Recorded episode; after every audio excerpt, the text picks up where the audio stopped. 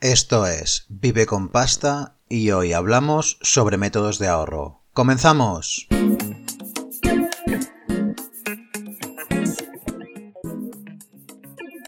Me he dado cuenta que navegando por Internet, cuando introducimos en Google métodos de ahorro, nos da resultados dispares porque confunden lo que es un método de ahorro con un método de gestión económica, que son dos cosas completamente distintas.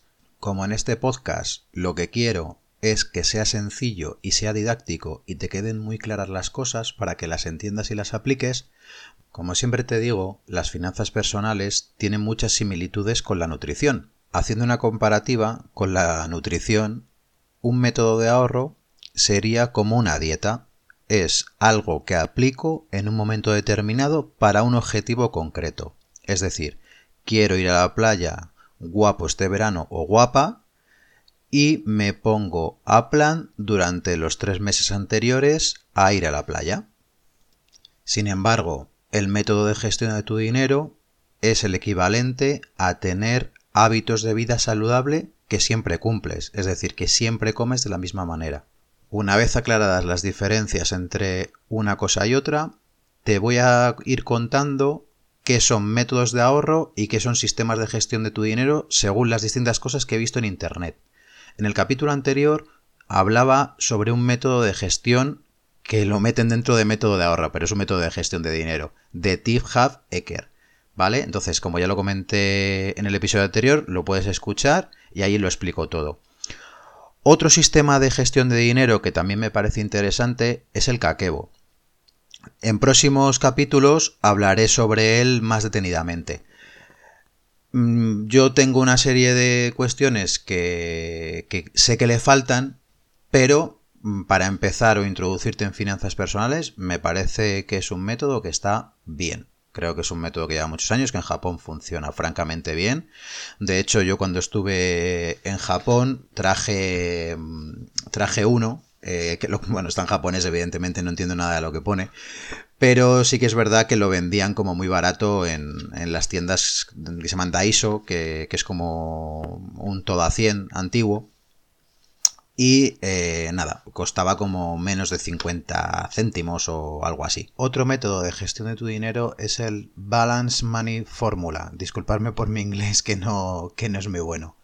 Bueno, esto es otro sistema que igual, que se basa un poco o es parecido al de Tija Fecker, lo que pasa es un poco más sencillo los porcentajes. Pero bueno, mm, como yo dije en el capítulo de Tija Fecker, el sistema de porcentajes creo que hay que andar con un poco de cuidado y es ya para personas que tienen su economía bastante saneada o bastante controlada. Entonces, si lo que tu primer paso que quieres es empezar a tener conciencia, a saber en cómo gastas el dinero y a tener un poquito de control, yo de estos tres sistemas te recomendaría el Kakebo, porque al final Kakebo es un cuaderno donde vas a apuntar todos tus gastos, que también lo puedes hacer en un Excel o en cualquier otro, o en, una nota de tu móvil o en cualquier aplicación. No quiero entrar con el tema de las aplicaciones porque quiero ir poco a poco, ¿vale?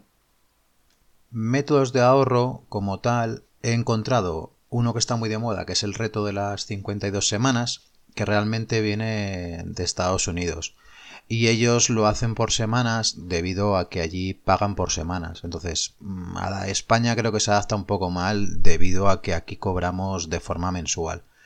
Es un método bastante agresivo en el sentido de que es muy exigente. Empiezas ahorrando muy poco y al final de año tienes que ahorrar mucho para llegar a cumplirlo.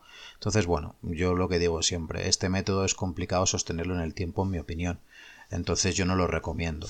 Igual que no recomiendo ningún método, pero bueno, mm, es que es mucho mejor tener un sistema de gestión. Vale, luego también he encontrado el reto de los 30 días, que es muy parecido al anterior, pero en vez de ser durante 52 semanas, se reduce a 30 días. Y por último, tenemos el método tradicional de la hucha, que es ir echando moneditas o billetes a, una hocha.